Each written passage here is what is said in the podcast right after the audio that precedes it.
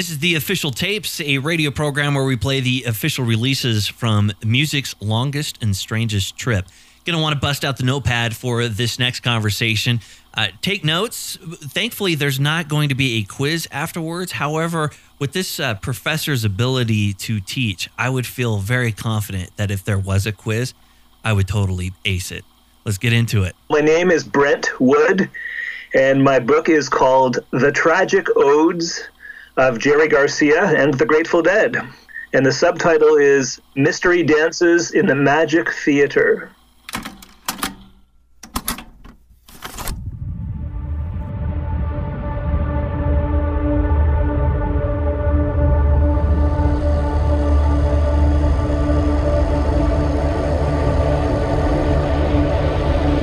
So there are 35 songs discussed in the book.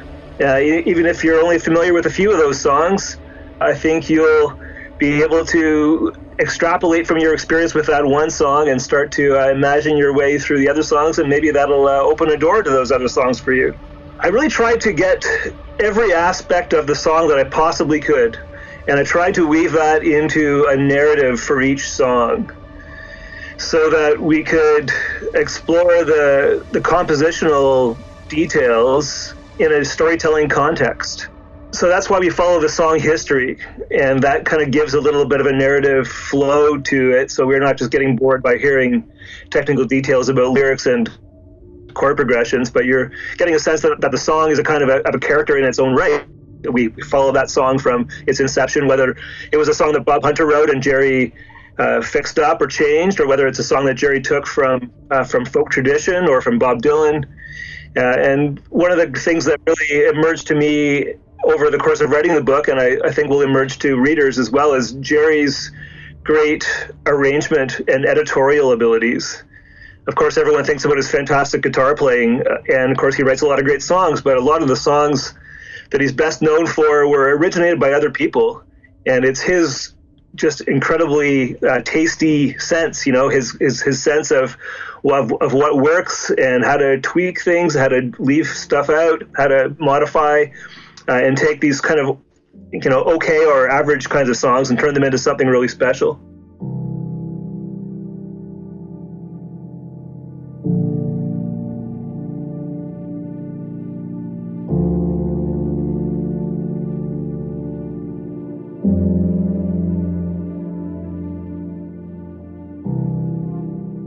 As I discovered with Jerry, 35 songs out of the Grateful Dead's repertoire, and some of his most famous songs, uh, really just probing into somber, somber topics of, uh, around mortality that you wouldn't think would work that well in a rock and roll dance party context. My research question to myself was wondering just what it was, how the how Jerry Garcia got away with playing so many songs about death and grief and mortality in a rock and roll context. Well, how did he do it? How and why did he do that?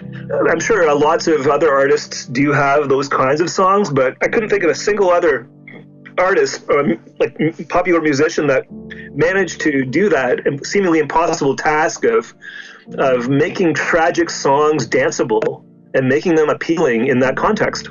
So when I say that tragedy is an essential ingredient of Grateful Dead concerts, that's I think one of the key aspects that elevates Grateful Dead concerts above other concerts of their peers uh, is their ability to go deep into tragedy and not just dip into a little bit, you know, with a with a sad love song about getting a breaking up with somebody, or or even just maybe a, a passing reference to, to to losing somebody important, but really to get deep into the feelings uh, of, of, of grief and mortality and the kind of anxiety that we all have about being mortal and the, and the fear of death that we have. Uh, if you could like Jerry, if you could bring that into a big collective party context and get people to experience those feelings, not just alone by themselves, where we would typically confront those things, you know, late at night when we're alone, maybe having bad dreams or worrying about the future. But if you could, if you, if you could tap into those deep feelings in a big party, in a big collective context, that would provide a rebound effect, a kind of a fuel. And you'll notice uh, if you just look at typical Grateful Dead set lists, there's always that song that Jerry does right near the end of the second set. That's where he breaks out Stella Blue or Black Peter or Morning Dew. Uh, these really sad, slow songs. and then there's going to be the rebound effect, and then they come into Not Fade Away or, or Sugar Magnolia or some kind of big upbeat dance number finale that's extra powerful. It's doubly powerful because you've just gone to that deep place of, of, of loneliness and grief and then you come back and you come back twice as twice hard up into the celebrate life party aspect of it all. So that's that dynamic with the Grateful Dead. When part of what lifts people so high at the shows is that you're able to be taken down low first, uh, and that's what really creates the that that big jolt of energy. A lot of it comes from Jerry's particular circumstances, his life circumstances. Uh, he lived through a huge amount of grief and loss in his life. And anyone who's read his biography by Blair Jackson, or there's a book called Dark Star by Robert Greenfield, an oral history of, of Jerry Garcia, it really showcases him. He lost his father when he was five, and then he was in that crazy car accident as a teenager where he lost one of his best friends, Paul Speegle. Jerry somehow miraculously survived that car crash. And that was the message to Jerry that he was his life had been spared so that he could do something important and not just noodling around on his guitar, but really make it count. So those early experiences of coping with grief and near-death uh, encounters kind of uniquely equipped him to dive into this material, into these, these sad songs about death, and uh, and part of that is his musicianship, and part of that is his psychology. The psychology gave him the ability to sing all these songs with with passion and meaning and really feeling it. You know, delivering these songs. He's not faking it, you know. He's, he's, he's dealt with all that loss. Uh, his mother and Janis Joplin died within a month of each other in 1970. The tragedies just kept coming, right? Pigpen died in 73, and Rex Jackson died in 76, one of their Grateful Dead's key roadies of course, Godchaux, Brent Mydland, later on Bill Graham. Uh, a lot of people who are very close to Jerry, who are part of his creative process. He watched them drop one by one, and uh, it's hard to imagine how he could find a way to keep going in spite of all that grief. But his way of keeping going was to channel that grief uh, into these performances through these songs, and that's kind of a catharsis for Jerry to let let that trauma out of his own soul, uh, and also lets everybody else let it out of their souls at the same time. Uh, on the musicianship side, it's another question that's a bit more practical. And for me, as a guitar player and percussionist, I'm very interested in rhythm, and I noticed that Jerry has this mastery of rhythm. He always had a way to make those sad songs danceable. Even the slowest one has a kind of a sway to it. Even like I would say, Stella Blue is probably the slowest undanceable song, and yet there's still a kind of a sway and a still kind of a wave and a motion to it. And anything above that, Black Peter has a beautiful 12-8 rhythmic pattern, and that 12-8, that's just a kind of rhythmic pattern that we would associate with New Orleans style music.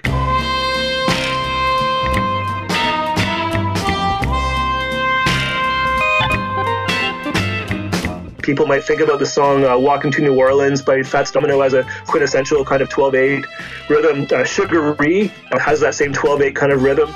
And it just goes, you know, 1, 2, 3, 2, 2, 3, 3, 2, 3, 4, 2, 3. So it's four groups of three. That's a special kind of rhythm that's often associated with early rock and roll, but Jerry was able to use it in these songs where it was a more of a downbeat kind of a song, and he used that rhythm uh, in Sugaree, in, in Black Peter, and a whole bunch of other songs. Ship of Fools, to give the song a kind of emotion so that you don't get dragged down. It doesn't feel like you're actually dragging down into a pit of despair. You're still moving along and it keeps your body moving.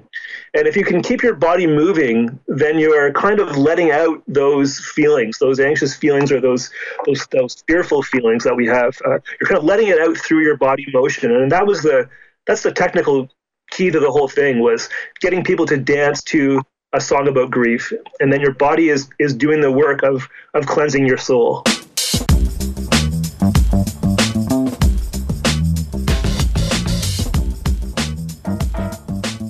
and the subtitle is mystery dances in the magic theater mysteries that's an ancient Greek word, mystery. That's just a word we typically use now to just refer to anything that's unknown that we're trying to figure out. But uh, back in ancient Greece, it had to do with the uh, with certain rituals that were powered by what they had uh, for psychedelic substances.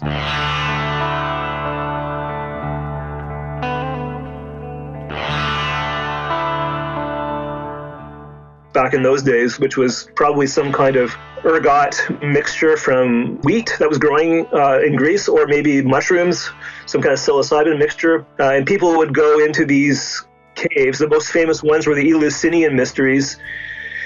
They would only do it once in their lives. They would go through this kind of ritual where they would take the psychedelic substance and they would witness the gods. Uh, and then they would be ushered out again. And this was their one time to actually come up close with the deep sort of substructure of our reality, which they perceived of as populated by gods. That was what a mystery was. But a mystery dance would be then to take that out of the cave and put it into that song and dance ritual that I was speaking of earlier. So that's the kind of the mystery dance element of it. And uh, again, I kind of see that was resurrected by the Grateful Dead and by Jefferson Airplane or other groups that were playing in the psychedelic dance party uh, scene in the 1960s in San Francisco. Uh, in the Magic Theater motif, that's from uh, famous novel Steppenwolf, written by Hermann Hesse in 1927, I think. It was repopularized in the 60s by Timothy Leary's words, I think, because Leary was promoting uh, LSD in the early 60s, and he recommended that people actually read uh, this, the novel Steppenwolf as a way to prepare themselves for a psychedelic trip. And so the Magic Theater motif got kind of given a cultural currency in San Francisco. At the time, there was uh, actually a, a, store on Haight Street called the Magic Theater. There was, I think, there was actually an actual theater that started up that called itself the Magic Theater as well. Uh, the Magic Theater in Steppenwolf in the novel is a, a place where the main character goes after the big dance party that he experiences. He goes back, kind of backstage after the big dance party or the masquerade ball is over, and he gets invited into this thing called the Magic Theater by the saxophonist in the band. His name is Pablo, and Pablo has all these special cigarettes and drinks for uh, for the main character to smoke and to and to drink, kind of like Alice in Alice in Wonderland. And then he goes into this crazy theater, and he goes through all these kinds of psychological trips through his own fantasies in his own mind that clearly seem like they're describing a psychedelic trip, even though the book was written 15 years before LSD was was first synthesized. And people speculate that Hesse must have maybe had access to mescaline or other kinds of psychedelics that were being experimented with in uh, in German and Austrian laboratories, Swiss laboratories back in those times. So that magic theater motif that was created by Hesse and then repopularized, as I said, in the Haight. And I thought that was just a great a great way to frame Grateful Dead concerts as a kind of theater. It's a kind of participatory theater where the band is not the show, the, the audience is the show the band provides the music and the audience are the actors. And that was kind of my way of thinking about the, the Grateful Dead concerts as being something different from other concerts because the band makes no effort to put on a show. Uh, but the lights and all the people with their colorful outfits and all the people with their dancing, uh, that's where the spectacle is. The spectacle is, is, is among the audience. So uh, it creates a, a, a special kind of theater that's not oriented towards the stage. It's a theater that everybody's part of. So we, when you walk into the venue. You know, you walk into the Greek Theater or you walk into uh, any any hockey arena or whatever, wherever the Grateful Dead are playing. You walk in and you become part of that. You're walking into the theater. The moment you walk into the venue, you become an actor and you become part of that experience. So that's where the title of that book came from: Mystery Dances in the Magic Theater.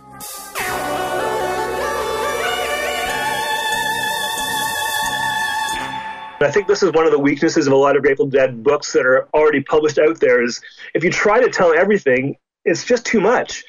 And so I thought, you know, I'm just going to narrow my book down to one thread, just one thread of this incredible tapestry. It's just Jerry's sad songs. And I'm not going to talk about the other stuff because it's just, it would take an entire encyclopedia to kind of get into it all. I think a lot of people who are into the Grateful Dead, you like you sense that there's a lot more than you can really put your finger on in the moment. You know, you sense that there's so much more going on. It's such a big, huge phenomenon. There's so many different creative forces going into it. Uh, it spans such a long period of time going along with that idea that it, the Grateful Dead is a phenomenon that's just kind of too big to be encapsulated or explained by any one person, there's a lot of people that have their own particular take on one aspect of it. And at some point, somebody thought that it was a good idea to maybe get together and share these ideas. And that was the beginnings of the Grateful Dead Scholars Caucus. And that was before I was involved. This was like 25 years ago, probably, or maybe 20 years ago. People started gathering at a popular culture conference in Albuquerque, New Mexico, uh, once a year, and just exchanging 20 minute long presentations about the Grateful Dead. And the thing about the, uh, most university level conferences of professors, it's just about one tiny, slim topic, and everybody's got the same kind of theoretical angle on it, I guess you could say, right? If I go to a conference on uh, some particular poet that I'm writing about, it's going to be all other English professors there, right? And we'll all be talking in the kind of the same terms. But when you go to a Grateful Dead scholars meeting, there's the sociologist who wants to talk about the sociology of it, and then there's the psychologist who wants to talk about the psychology of it, and then there's the musicologist who wants to talk about the music of it. Uh, and so I think what happened was because it's such a diverse phenomenon, it really invited a lot of different kind of perspectives on it, and then that kind of started to gel, and people started getting ideas from each other, and people started writing books and, and uh, scholarly articles out of that. And I kind of walked into that about how, after about 10 years after it had already been, uh, been, been started. So there was a lot of kind of groundwork already done in terms of just building up momentum, I guess. And so for me, it was really, really easy to kind of plug in and say, okay, well, here's my my angle, and I'm going to build on what you guys have already done. Let me see if I can take you a little bit farther on, the, on this one aspect. And so I'm really thankful to all those people that I met at those scholars caucuses. I've probably made about five different presentations over the years. Uh, in Albuquerque, and also out. There was a special one in 2015 out at San Jose State, and those were all just in, in, invaluable. You know, it's a collective project. My book's written by me alone, but it still draws on a hundred other people and their and their thoughts and what I learned from them.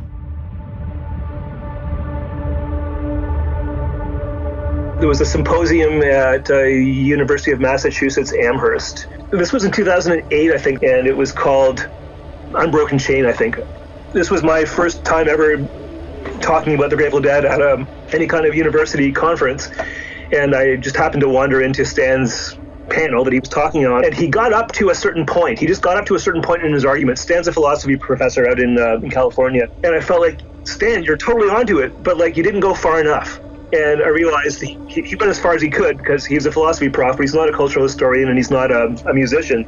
So I just felt like, okay, you know what? I got to go a little bit further. I'm going to write an essay in response to Stan's paper where I actually talk about how the Grateful Dead aren't just sort of using some of the same ideas that Nietzsche talked about in terms of the Apollonian, and the Dionysian, uh, I think they are going further. I think they're actually doing what Nietzsche dreamed of could be possible, but he couldn't see in his own lifetime.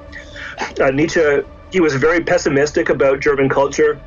His life has a lot of ironically strange similarities to, to Jerry Garcia's life and in some ways they're polar opposites. And one of the things that Nietzsche got very pessimistic about the direction culture was going in in Germany, and he kind of gave up. He withdrew from culture. Uh, he became very solitary, and then eventually he went crazy, and uh, that was it. He couldn't really pr- produce any more work after that. Uh, but he kind of, in back in that very first book I mentioned, The Birth of Tragedy, in that book, he dreams about a new culture where there would be a tragedy takes a central place and people have this opportunity to come together in this mass ritual of music and dance. And he just he he didn't live to see that happen. He, he, Germany went the opposite direction. It became more and more fascist. It eventually created the Nazi Party and the Second World War and all this horrible history that we know about. And Nietzsche and, and Hesse, they, they kind of saw that coming and they were quite despondent about that. Uh, so my thesis in responding to Stan's was that uh, the Grateful Dead took Nietzsche's ideas one step further and realized his dream for him uh, in a way that he never could have imagined living in Germany. Uh, it was just a kind of a totally unexpected kind of confluence of forces. So that's why I wanted to write about it just in, in response to Stan. Um, and then that was supposed to be an essay that turned into this entire book. I was planning to present the essay like the next year at a conference and then took me 10 years to finish the essay and it turned into a 200 page book.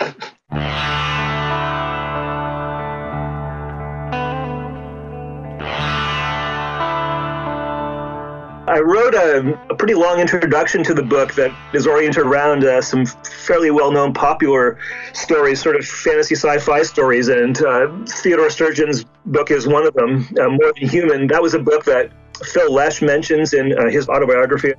It was a book that was quite popular in the 1960s in the counterculture. It was written in the 1950s, uh, but Sturgeon, he was still active as a sci fi writer through the 60s. He wrote a couple of episodes of Star Trek and he his work was really appealing to members of the San Francisco counterculture at the time. And this idea of more than human that that Sturgeon brought up uh, was something that the Grateful Dead seized onto. Because the idea of being more than human, from Sturgeon's point of view in this science fiction story, is that it's not that you become like uh, a, a, superhero or that you evolve uh, sort of as an individual beyond humanity being more than human is being more than being an individual. It's being part of a, of a collective consciousness.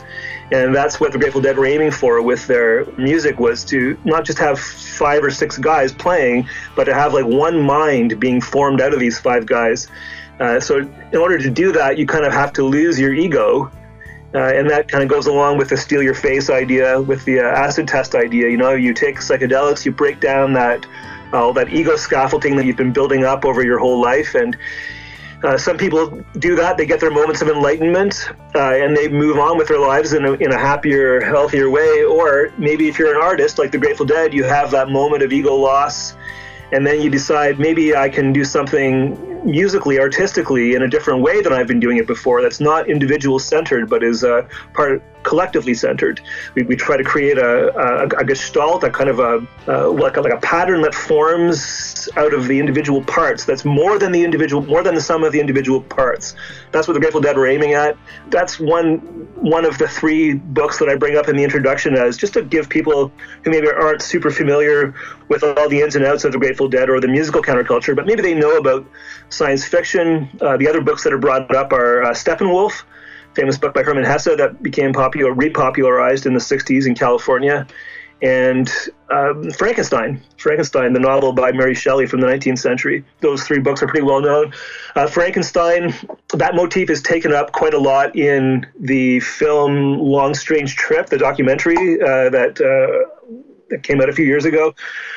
Uh, Frankenstein, Jerry, when he was a kid, he went to the movies and he saw a film called Abbott and Costello Meet Frankenstein. It was like 1948, I think, or something like that.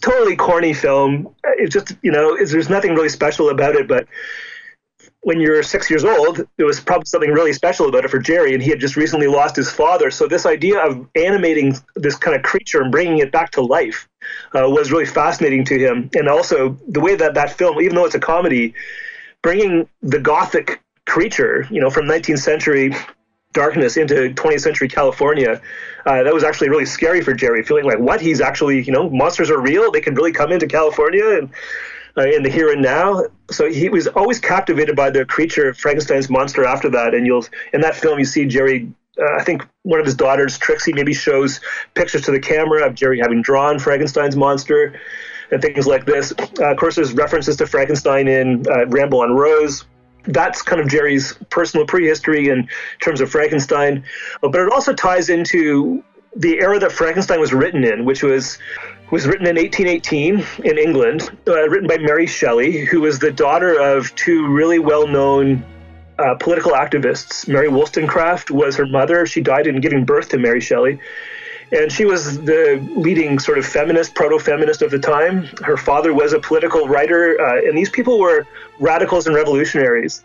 And when we look back at that period, uh, in literary history, we call that romanticism with a capital R. These are these are the romantic writers, and we don't mean romantic like we're talking about uh, lovey-dovey stuff between men and women.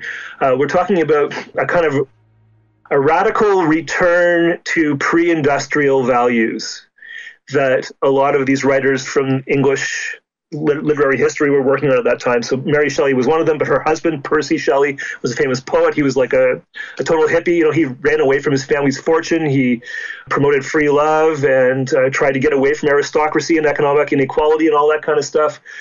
Other famous writers, Samuel Taylor Coleridge, William Wordsworth, these were the radicals of their time.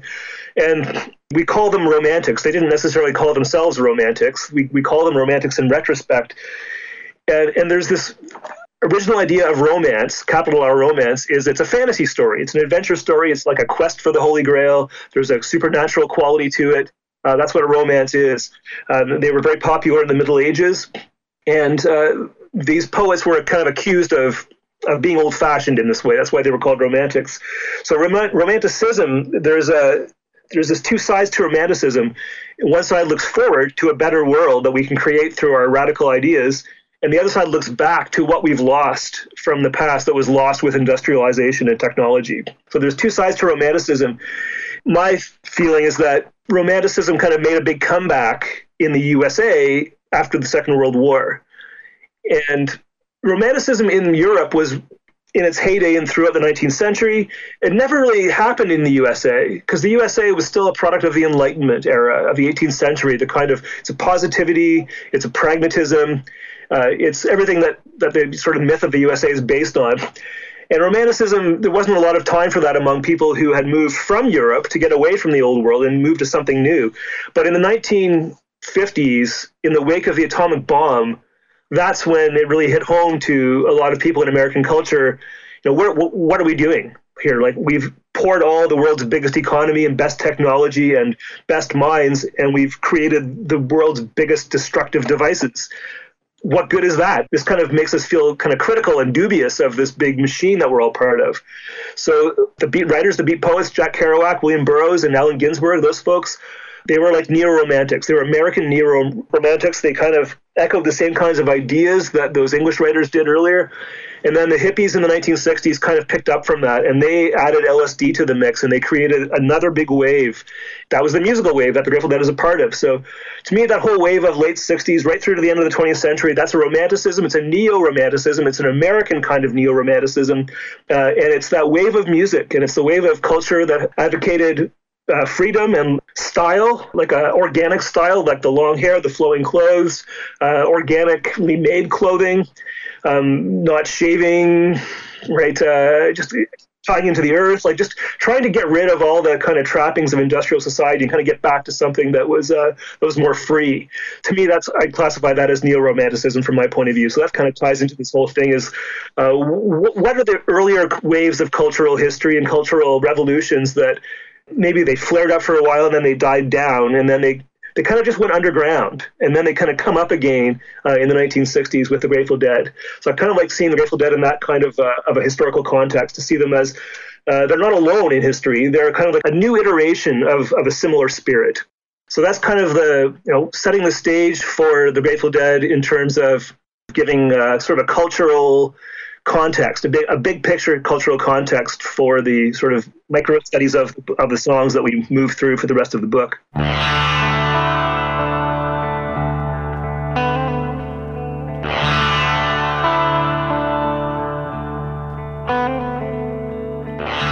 So my book's part of a series, and the series called is called the Ashgate series in music, uh, sorry, in popular and folk music. It's published by uh, the world's biggest academic publisher. It's called Routledge um, R O U T L E D G E, Routledge Press. Um, that's a massive, it's a massive international publisher. So there's a number of other books in this in this in the series that might also interest people who like the same kind of music. There's a book about Joni. There's a book about Dylan. There's a book about the Rolling Stones in that series, that kind of thing. Uh, also, books about folk musics of the U.S. and different parts of the world. So it's a pretty well-respected series, and so they're they're selling it from their main international website. It's up it's up on the website right now. It's available in ebook right now or in hardcover. The hardcover is really expensive because it's made for libraries and librarians. There will be a paperback coming out uh, at some point soon at a lower price, but the ebook right now is the easy way to get that book at a pretty inexpensive price. Probably a good bet you can get it straight from the Routledge website.